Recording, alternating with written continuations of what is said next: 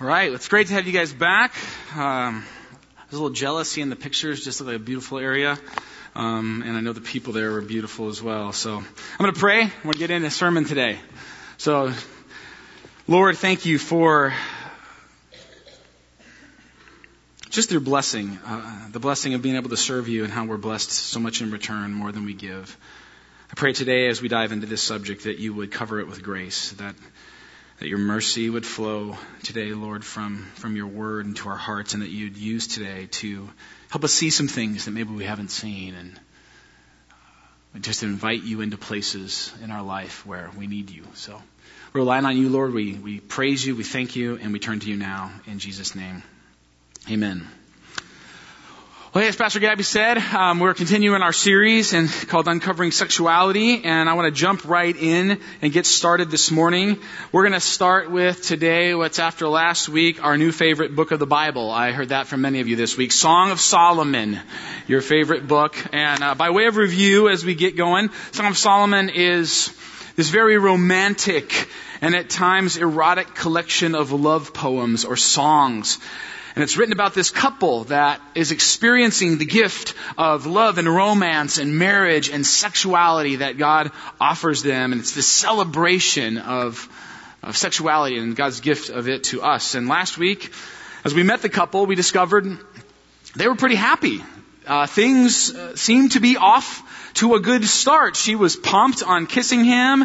He was excited about her hair and temples and eyes and breasts. And we learned that she had all her teeth, which he pointed out excitedly, which makes me wonder about the, the dating life of this guy prior to this moment. But um, that's another message. Then there was some more erotic stuff involving gazelle fawns and gardens and all the joys of enjoying sexuality in the context of a safe, committed, and firming environment. But now today we jump forward and we move from chapter 1 to chapter 2 and the couple is continuing on and they are singing and celebrating the passion and desire and romance of their relationship once more. She says to him, Listen, my beloved, look, here he comes, leaping across the mountains, bounding over the hills. My beloved is like a gazelle or a young stag, which you know my wife has said of me.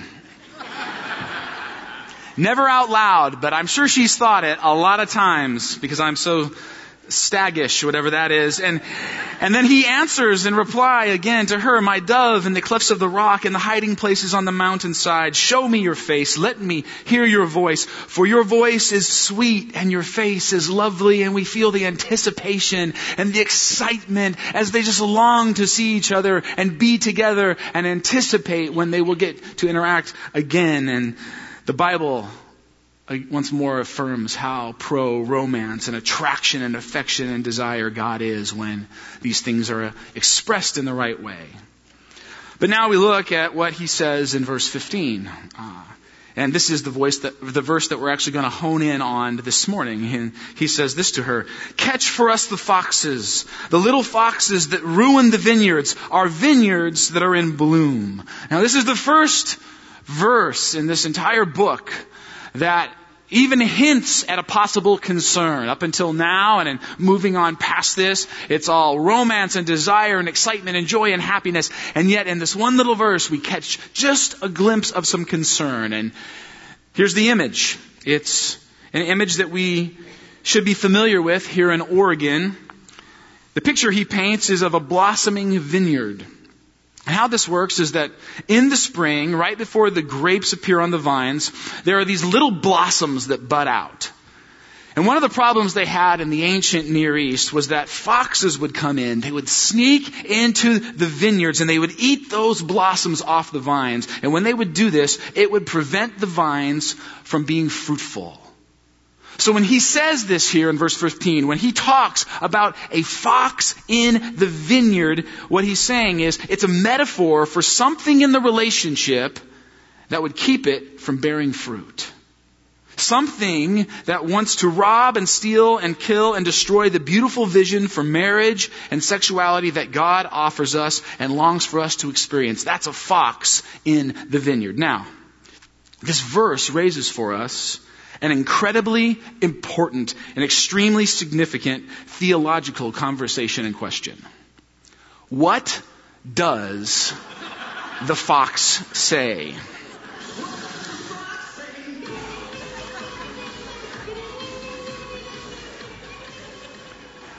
What does the fox say, Luis? Do you know the secret of the fox? It's like hati, hati, hati ho. No, you don't know. If you're confused right now, ask your grandkids. Everything's okay. And, and just in case you think I'm just goofing around um, during the sex talk, I'm not. This is actually what we're going to discuss this morning.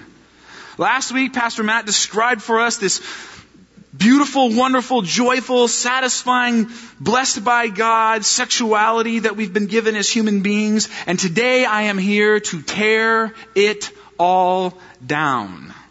Today we get to talk about foxes. Today, we're going to talk about what happened. What happened to this beautiful vision for human sex and sexuality that God created. What are the things? What are the foxes that come and steal from us the beauty that God intended? How do we go from sex in the garden, this joyful, perfect, wonderful, intimate place into a sexual world that feels dark and broken and filled with questions and struggles and pitfalls at every turn? Go with me back to Genesis chapter 2. And if we remember from last week, God created the man and the woman. In Genesis chapter 2, he zooms in on the creation of humanity. And at the very end of this chapter, at the very end of creation, we read this. The man and his wife were both naked, and they felt no shame. The man and his wife were both naked and they felt no shame. Friends, this is not just a statement about the absence of clothes. This is not Eve feeling extremely attractive today, or Adam, he really likes the way he looks. He just shopped at Men's Wearhouse or something. No, this is a statement about the kind of relationship God created us for and longs for us to have. A relationship that's completely and utterly vulnerable without any fear, without any insecurity. There was a hundred percent transparency there. There was no fear of worry. There was no rejection. There was no fear of ridicule. You see, the Bible, friends, is telling a grand story of who we are. He's, the Bible is talking to us and telling the story of why we exist and what it truly means to be human. But now we come to chapter 3, and now in chapter 3 we will discover how our story, the grand story of God and His wonderful creation, has been and is still being co-opted by sin. And here we meet, for the first time, the original and ultimate fox. Genesis chapter 3 verse 1. Now the serpent, the fox without feet, if you will, was more crafty than any of the wild animals the Lord God had made. Friends, quick word of wisdom here.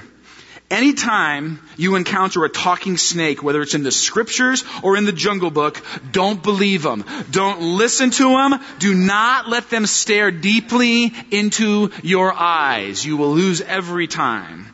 He said to the woman, Did God really say you must not eat from any tree in the garden? Now, notice what he's doing here. There is a garden full of yeses. There are an innumerable number of trees to choose from. And where does the serpent draw their attention? To the one and only no. Trees everywhere. Take your pick. Enjoy. Have a party. Have a heyday. All this is for you. All this joy, all this blessing, all this creation. Where do they focus? The woman said to the serpent, We may eat fruit from the trees in the garden. But God did say, You must not eat fruit from the tree that is in the middle of the garden, and you must not touch it, or you will die. Friends, do you see how her focus has been shifted to the boundary, to the limitation, to the one tree that she is not supposed to eat from? And there's a word for this. There's a word for this attitude in English, and it's a word for when a person has been given so much And yet their focus goes to the one thing they do not have. Our word for that is ingratitude. Ingratitude. You've been given this and this and this and this, and your response is, well, how come I don't have that? That is what I want. Do your kids ever do this to you, or is it only me? I mean, not thank you, Dad, for what you've given me. Not thank you, Dad, for a nice day. Not thank you, Dad, for ice cream and a trip to the park. But, Dad, if I could only just have this other thing that you haven't given. Mostly for us, it's, I want to stay up later. That's our world right now. But um, that's just us. Friends, this is our world.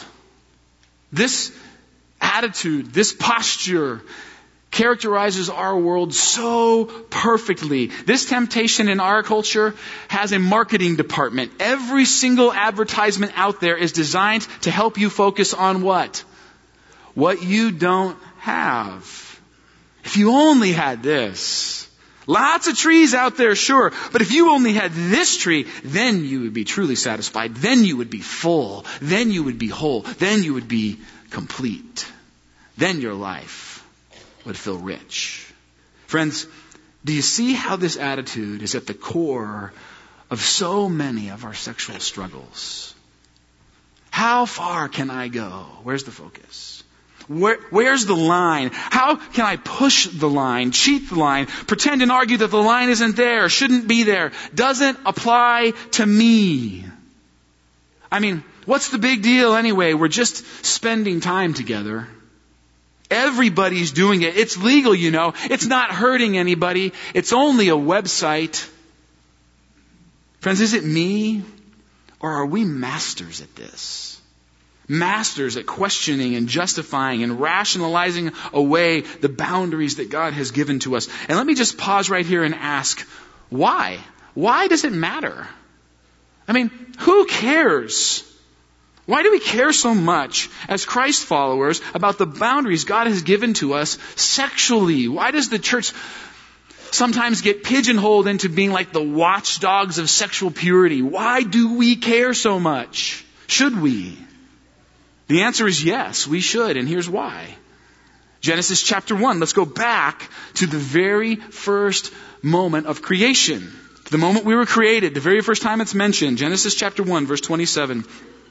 So God created humanity, mankind, in His own image. In the image of God, He created them. Male and female, He created them. You see, friends, and don't miss this point, this is huge. At the very center of who you are, of who God created you to be, at the core of your identity and what it means to be human, to be you, is your sexuality. Think of it as like, like one of these uh, little Russian dolls that I got this week. Every single one of us is like one of these little Russian dolls. There's layers to us. There's layers to who we are. There's layers to our identity, right? There's outer layers and there's inner layers. And maybe on the outer, on, the, on an outer layer thing would be something like, uh, you're a fan of a sports team. Maybe you like the Portland Trailblazers because we live here in Portland and you're cheering for them. I'm a Trailblazers fan. That's part of who I am. That's actually true of me. I cheer for them. That's part of my identity. It's not a central part of my identity. It's not a crucial part of my identity. In fact, it's very peripheral, but it's, it's here on the outside. But if you peel back a layer and you go in a little farther, you find out some other things about me and about yourself, right? Maybe you'd say, here's some things I like to do. Here's a hobby I enjoy. I like to paint. I like to hike. I like to unicycle. I like to, you know, play tennis. Whatever it is for you, right? Those things you like to do, those hobbies, those activities are part of who you are. They're part of your identity. But they're still, you know, fairly outside of the center. And so you go down a little farther and maybe in here it's your vocation. I'm a pastor. I'm a teacher. I'm a coach. I'm an engineer. I'm a stay-at-home dad. I, you know, these, this is what I do. It's, it's a little closer now to the core of who I am because it involves a whole lot of my life, but it's still not the very center. And so you pull the parts back again, right? And maybe now as we get closer to the center, maybe in here we start to say things like the role you play in your family. I'm a son. I'm a daughter. I'm a mom. I'm a dad. I'm a husband or wife or a, a single. Like that's who I am, but it's still not the center. And you peel back layer after layer after layer because these little Russian dolls, they never end. and I don't have that many examples, people, but at the very center, at the very core, down in the very heart of who you are, what's there? Who are you here? A person made in the image of God. But friends, hear this and don't miss this. Just one layer up, the very next layer, right on top of the made in the image of God layer, is what? Your sexuality, your maleness, your femaleness. It sits right close to the center. In fact, for most people, it is so close to the core that it is difficult to distinguish the two. In the image of God, He created them. Male and female, He created them. Woven deep into your personhood. Friends, this is why we, as followers of Jesus, take our sexuality so very seriously.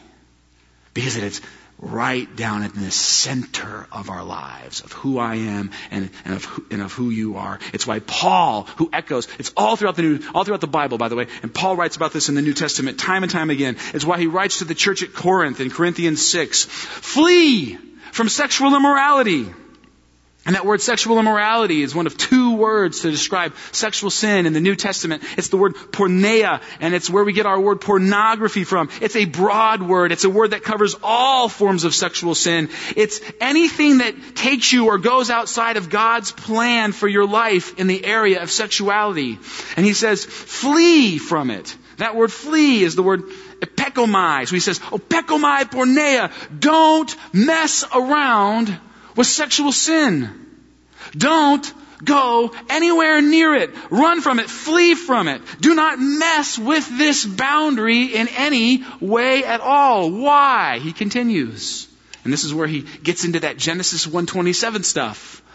All other sins a person commits are outside the body. But whoever sins sexually sins against their own body. Here's what Paul is saying. He's saying, do not let sin, brokenness, corruption, pain, hurt, disobedience into an area that is so closely woven into the center of who you are.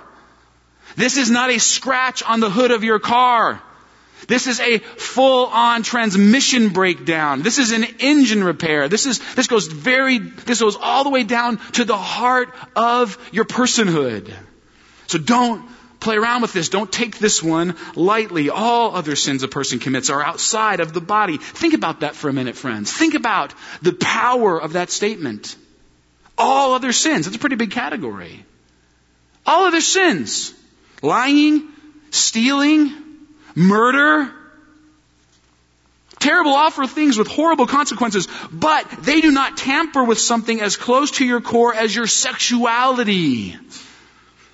When you let sin, friends, the Bible says, run free in this area, it will have devastating effects on your life. It's not a worse sin in God's eyes. It's not the unforgivable sin. God doesn't look down and go, oh, you sin sexually, you're in big trouble. No, He takes it seriously because He knows it's going to have significantly more drastic consequences for you. Jesus knows this as well. Uh, it's, it's, it's why when he talks about sexual boundaries, he, he also uses such emphatic language. Listen to what he says. I tell you that anyone who looks at a woman lustfully, and I heard a great definition for lust this week, anything that you imagine that if you were to do it, it would be a sin. Isn't that great? I mean, that's not great to do, but it, but it's a great way to think about lust. Like, is you have this kind of idea lust is this vague thing. No, no, no, no. It's not vague. It's anything that if you play it out in your mind, if you were to actually really do it, it would not be an okay thing to do. So if it's not okay to do, it's not okay to think. It's not okay to long for in your brain. Okay. But I tell you, anyone who looks at a woman lustfully, and I think ladies, he would apply this to you as well, um, has already committed adultery with her in his heart. If your right eye causes you to stumble, gouge it out and throw it away. He goes on to say, like, if your hand's the issue, cut it off. Now, Is Jesus being literal here? He's not. Let's be really clear before anyone goes home and does something drastic. He's not being literal. He is not supporting self-mutilation, but he is saying something very powerful. He's saying, take drastic measures. Do whatever you have to do. Go to whatever lengths you have to go to to protect this extremely central part of your life. Let me give you just one example. It's just super simple. I have a friend. He has some struggles in this area. He struggles with stuff on his phone, by the way. The number one place by far, and not even close, where people now view and observe and watch pornography is on their phones. So if you're a parent, know that. Locking down the home computer is no longer like sufficient. Phones are where it's at. And I have a friend, and, and he just struggles in this area. It's a, it's a tempting, difficult area. And he's, you know, humble enough to be honest and, and forthright about that. And so what he has is he has a little app. It's called Accountable2You. And this app uh, sends me every single thing that he downloads on his phone. Every single web page he visits, every single text, I, I can see it all and it kind of breaks it down into a category of like, you know, dangerous, not so dangerous, and totally okay or whatever. And if he tries to like take the app off his phone, I also get notified by that. So it's got all these safeguards. I can see everything he's doing on his phone, on my phone. Right? Now that seems a little bit crazy, right? Isn't that kind of extreme? I mean, no. It's called do whatever you need to do to make sure that sin and depravity and destruction doesn't seep into the core of your personhood and damage you significantly. Now, friends, let's make this personal. How about you? When you think about your sexual life, your sexuality, is your focus on what you do or don't have? Do you dwell on what you've been given by God? the opportunities you have and, and the, the sexual season of your life right now? Do you dwell on the positive gifts from Him? Or are you focused on what you don't have, can't have, shouldn't have? Where is the focus? Where is the posture of your heart? Step one, friends, the first step in leading us, leading the world, leading humanity, leading you and me away from the vision that God has for sex and sexuality in the garden towards sexuality and brokenness and darkness and pain is simply ingratitude. A focus on what we cannot have. Verse 4, the serpent speaks again. You will not cer- certainly die. The serpent said to the woman, for God knows that when you eat from it, your eyes will be opened and you will be like God knowing good and evil. You see what, what Satan does here? He, he's so sneaky, he's so slick. He undermines the goodness and trustworthiness of God. He says, don't follow God's plan. God is holding out on you. In fact, there is something better out there that you are missing out on. If you follow God, you're going to miss out on all the good stuff. Friends, what is Satan pulling them into here? What is Satan pulling us into when he does this? Idolatry. You see, if step one towards sex in the dark is ingratitude, step two is idolatry. Now, some of you are thinking, what does this passage have to do with a shiny gold statue, and what does that have to do with sex uh, in the slightest? Let me, ex- let me explain it to you. Stay, stay with me for a second. An idol is not a little statue that you bow down and worship.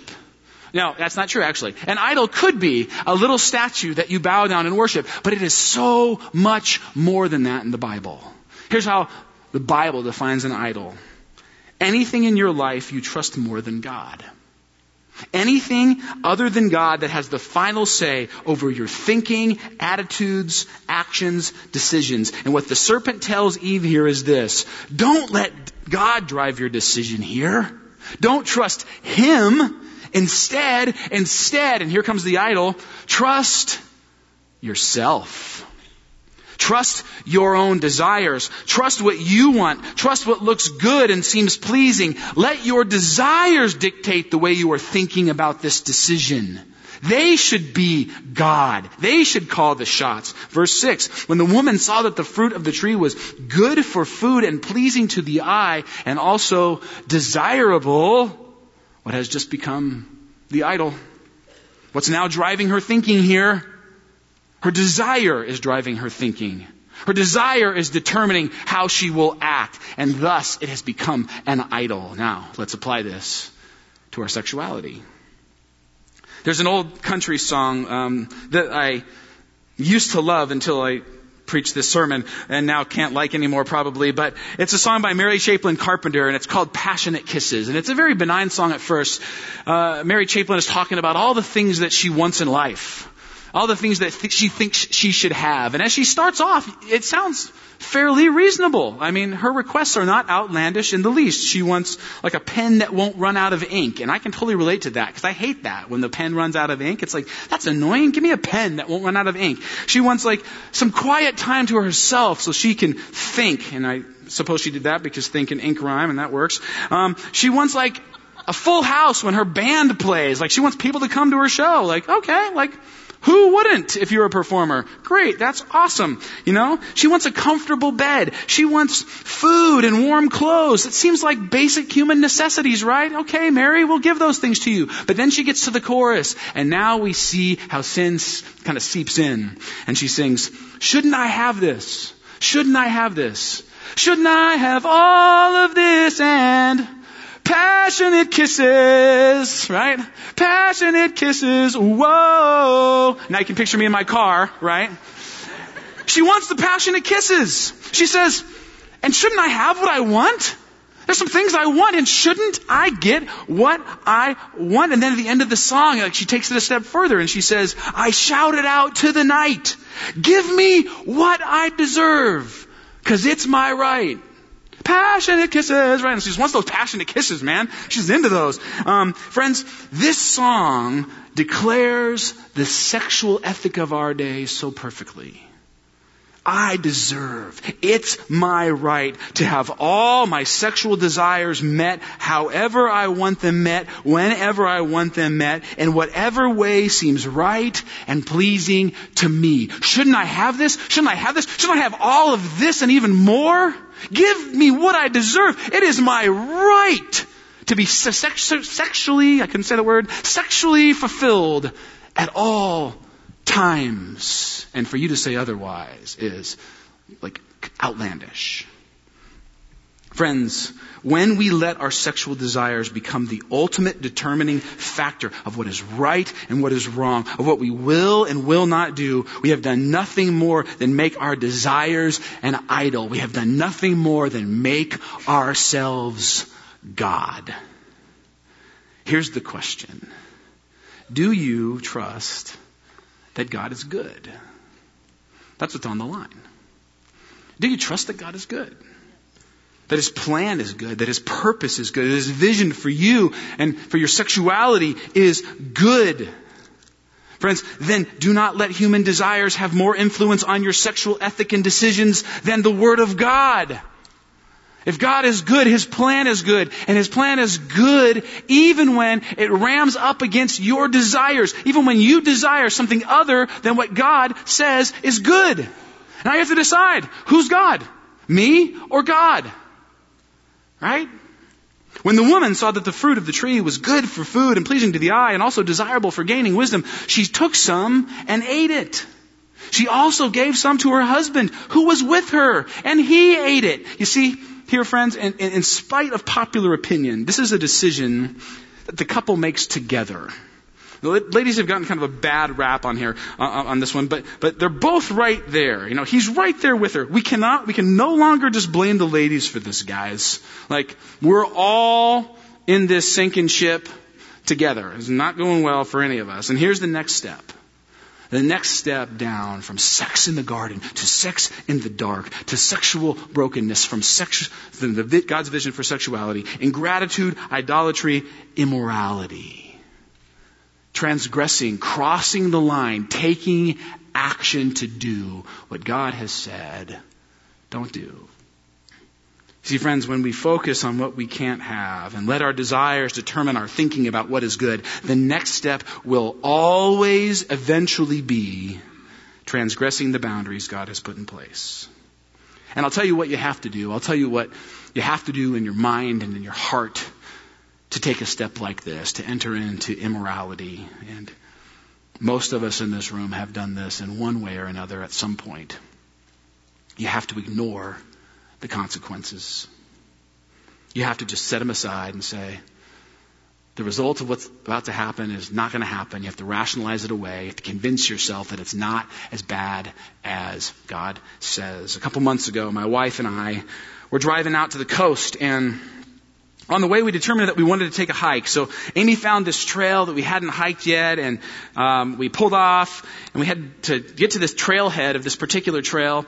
We had to drive about six miles on this really windy, bumpy, rough dirt road. And so we're whining and driving, and we're going extremely slow. It took us about 25 minutes to get there. And when we arrive, we pull up and we hop out and we're getting our hiking shoes on, and we discover that there's a piece of caution tape kind of draped across the trailhead with a little like note sign thing that said, you know, trail closed due to logging. And we're like, what? We Just, how come I can't post that sign like six miles up the road? Yeah, we're, we're 25 minutes in at this point. I was super bummed, and um, you know, my wife was like, "Oh, I just don't think we should do it." And me, being like the Jesus-y pastor that I am, said, "I think we can do it anyway." it's just a piece of plastic caution tape. I mean, this thing's not keeping me out. Watch, you can walk right under. Whoop! And so um, what you'll find about Amy and I is like she's kind of a big rule follower, and I'm not a rule follower at all. And so most of the time we balance each other out. And yet in this case, much to her chagrin, she took the apple that I gave her, and we began to walk down the trail. Well, at first everything was great. The trail was clear and all was fine. And I'm saying, like, see, I told you, that thing's probably old, you know? And then we finally get over to the area where the logging had happened and it didn't seem to be too bad, and there were some trees kind of down on the side of the trail, and we walked along, and then all of a sudden, as we were walking, I, the trail dipped down, and I noticed that when I looked up and to the right, there was an enormous hill, giant, like very steep hill, just to the right of our trail. Like the trail was literally carved into the side of this thing, and the logging had happened all along this, this hill.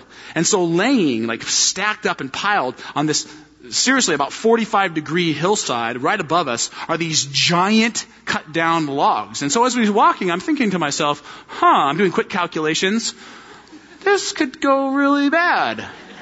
Um, do we have the life insurance policy paid up? You know, I mean, one strong breeze or snap of a branch and these like megaton tree logs could come crashing down on us. And I start to think, you know, maybe this decision was more dangerous than I thought. Maybe the consequences that I so eagerly wanted to ignore were actually worth paying attention to. Friends, when we step across God's sexual boundaries for us, when we depart from embracing and walking in and following His vision for our sexuality, there are always going to be consequences for those decisions. We may not see them instantly. They may not turn up on the first part of the trail, but friends, there will always be a consequence for departing from God's vision and His plan. You can never shake your fist at God and say, I will do it my way, and find that there was no price to pay. Let me give you just an example. Time magazine published an article recently about pornography. It was in last month's uh, edition, and the tagline read this way The first generation of men who grew up with unlimited online porn sound the alarm. What the article goes on to say is this the results are in, friends. The, uh, the stats are, are clear. They are overwhelming and they do not lie. Pornography significantly decreases a person's marital sexual satisfaction and it also makes the likelihood of divorce in marriage go up at a staggering rate. And I wish I could show you the picture that was attached to this article. I can't because the guy in it has his shirt off and I don't want you ladies lusting in church. But I'll tell you about the picture. There's this guy laying on his bed, I think, on his back. And, he's there without his shirt on in full view. And off kind of to the side at a little bit of a distance is his wife.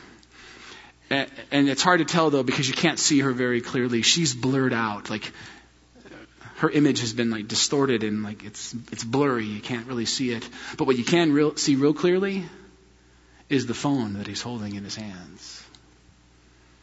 You see, the virtual is wiping out the real. The thing that at first promised fulfillment and satisfaction and freedom has now stolen and killed and destroyed the beautiful thing, the real thing, the truly fulfilling, satisfying, liberating thing that God offers us in His vision for our sexuality. You see, that's the final step, friends. Imprisonment. There is no way to walk away from God's plan and not pay a price. You may not pay it for a while. You may not even realize there's a price to be paid, but at some point it will catch up with you and you will be imprisoned. Listen to how the story ends. Then, the author of Genesis writes, the eyes of both of them were opened and they realized that they were naked. So they sewed fig leaves together and made coverings for themselves. Do you see how this story is so tragically bookended?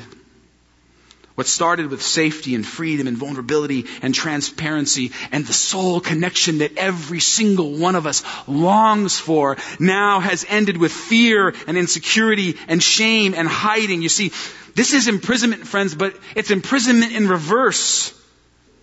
They've been imprisoned, imprisoned, but they're not imprisoned, imprisoned, imprisoned. They, they've been imprisoned, but they're not locked in. They have been locked out. Locked out of something beautiful that they were created to experience. The very thing they embraced in order to find satisfaction and fulfillment and freedom has now imprisoned them in a place where what they long to have, they can no longer have. Friends, this is why Jesus, when he talks about sexual sin. He, uh, he talks about hell. Now, most of us here when we read that is, you know, uh oh, that's the really bad sin. And if you sin sexually, you're going to hell. You're in big trouble. Your eternity's at stake. Friends, this is not the message of Jesus. If that were the case, we would all be in trouble because every single person in this room, every single person in this room wrestles with sexual, sexual brokenness on some level, in some way. That ground is level at the foot of the cross. It's not because if you, you know, if you sin, you're going to hell. No, there's a lot of facets to hell, and the Bible kind of describes hell in a whole lot of different ways. And the way it's being described here, the way Jesus is using it here, is this way it's a place of unquenchable thirst and unfulfilled longing. It's the state of being where we lose the ability to have our most significant needs satisfied, where what we look to to meet the deepest longings and desires of our souls fails us time and time and time again, and yet it's the place we continue to go back to over and over and over again. Friends, you want to get an earthly picture of hell, find someone who is pursuing more of something in this world to satisfy their soul other than God. You see, you can lust. You know, you can lust over everything. Lust is just about greed. Lust is about this insatiable desire to want more. I need more. I need more. I want no restrictions. I want no boundaries. I just want more. And you can lust after money. You can lust after power. You can lust after fame. But what Jesus talks about here is the lust for sexual freedom and experiences and satisfaction outside of God's will in this area. Friends, it will never satisfy you. It will never fill you. And on the contrary, it will lock you out of the deep, wonderful, beautiful, life-giving experience God longs for you to have. Is so counterintuitive. Don't be imprisoned. The heart of Jesus here isn't, I'm going to get you if you mess up. The heart of Jesus here is, I want something so wonderful for you. Did you hear the excitement last week from Pastor Matt as he laid out that vision? I should give him things to preach on that he's passionate about all the time.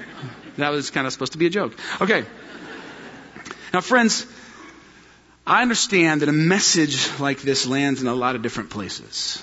Um, a lot of guilt, a lot of shame, maybe, a lot of regret, a lot of, I wish I had heard this sooner. I wish I could go back and do it over again. Maybe you're even here this morning and the sexual brokenness in you, it isn't the result of the choices you made, but it's the result of someone else walking this path and the choices they made for you. And if you're the victim of betrayal or abuse or neglect, I want to just say, I'm so sorry. I want to say, I'm, I'm so sorry for you. Some of you are here today and you got no place to look but in the mirror, and that can be real hard too. I chose this road. I walked this road. I made these choices, and I can't pin it on anyone else. I do want to say this to every single person here because, again, all of us are wrestling with this on some level. Some of the people most attracted to Jesus were those who struggled with sexual hurt and brokenness and pain and regret. Samaritan woman, prostitutes, a woman caught in adultery, people with deep, deep pain in this area, and yet they flocked to Jesus because he did not come with judgment. He came with mercy and grace and hope and healing. And friends, if that's you today, if you are someone who struggles in this area, who has pain in this area, I just want to remind you that Jesus didn't reject these people. He didn't condemn them. Instead, he offered them grace and a hope, healing. You know, we're going to talk more about the gospel and how the good news of Jesus and the kingdom of God and what that means for our, our sexual brokenness and how God longs to restore us and give us new life and hope and peace. We're going to talk more about that in week five when we talk about sex and the light. But I want to give you just a little foretaste of the feast to come. You know that serpent, the deceiver, the one that leads the original couple off the path and from the vision to the darkness? Jesus comes and know what he says? He says, I'm going to crush the head of that serpent with my heel. I'm taking that guy down. He will have no place in your lives anymore because of me, because of my work on the cross, because of my death and resurrection. Friends, this is not a hopeless message. This is not I've blown it and it's too late for me. At the foot of the cross, friends, it is never too late for anyone. You know, we in the church, we've not always been too good with that message. This is a tender, difficult message. And because it's a message that cuts so deep into people. Sometimes we've avoided it. Sometimes we've just settled for pat Christian answers. Sometimes we've shamed people because of their sexual brokenness. Friends, if there's ever an area that deserves tremendous grace and compassion, it's when someone comes and says, There's something really, really deep in me that's hurting, that's been damaged that's in pain. That's not a moment when Jesus would ever condemn or judge or throw rocks. That's a moment when he would embrace and love and receive and say, there's help for you and there's hope for you. The church should be the safest place in the world to talk about sexual brokenness. Friends, if you are a person who struggles with sexual sin, if you are here today and you struggle with sexual brokenness because of someone else's sin, if you are the cause of someone else's sexual pain and brokenness. Do not leave here today defeated. Christ has grace to offer you. Not grace just to forgive you and send you on your way to live the same life, but grace to empower you and change you and redeem you and restore you and make you a new creation. Get help. Tap into the power of the church, the body of Christ, the Christian community. Friends, I want Cedar Mill to be the most loving, caring, safe, embracing place for people struggling in this area. Two ministries I want to talk about soul care and mending the soul. Soul care is just a group of people who have been trained to just sit with you and help you invite Jesus into those deep, dark, broken places, the, the, places deep inside of you that you may have a hard time inviting God into by yourself. Mending the soul will be a similar ministry if you're someone who, who has found that sexually you're just damaged and hurt and broken and there's something in you that's just not right and you need help with that see these folks, talk to these people, get the numbers at the, at the Welcome Center in your bulletin, contact them. There is hope available in Christ through His body, the hands and feet of Jesus in this world.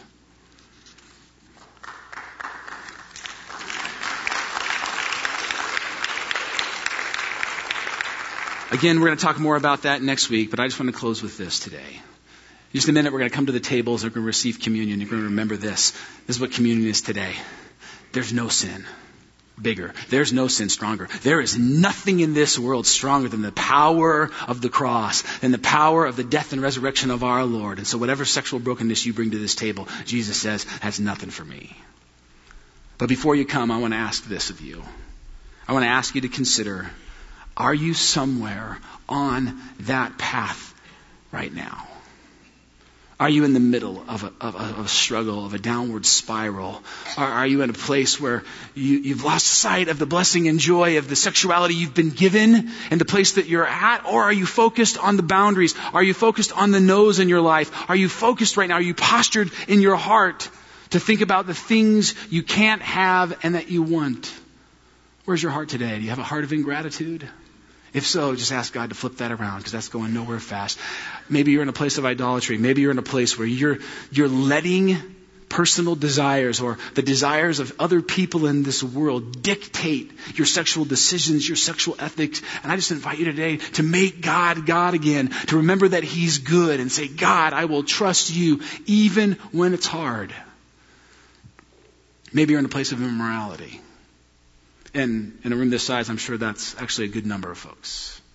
Well, you're engaged in some stuff that is not God's plan, not God's vision, not what God would want for you at all. Or maybe you're not engaged in some stuff that's taking you out of God's plan and God's vision for you and your life. Friends, if that's you, just bring it to Jesus today. We're not going to fix it this morning, but I do want to give you a chance to just invite Jesus into that place. He wants to meet you there. He meets you there with, with mercy and he meets you there with love. And finally, if you're imprisoned, if you just feel like you're trapped in something and you've been locked out of God's great plan for your life, get help. Acknowledge it. Denial will not help. It will not go away on its own. You cannot fix it by yourself. You've proven that already. Get help. Seek God. Seek a trusted brother or sister in Christ. And start to walk the road of healing and hope back towards the vision that God so longs to restore you to. Spend some time with the Lord. Take this stuff to Jesus. Just take it straight to Him. And then when you're ready, come to the table and uh, receive the elements on your own. Thank you, Father, for showing us the path that leads to darkness and giving us the power through your Son to resist it and go a different direction. May we be people that offer hope and light and healing in this world as we receive that hope and light and healing from you. In Christ's name we pray. Amen.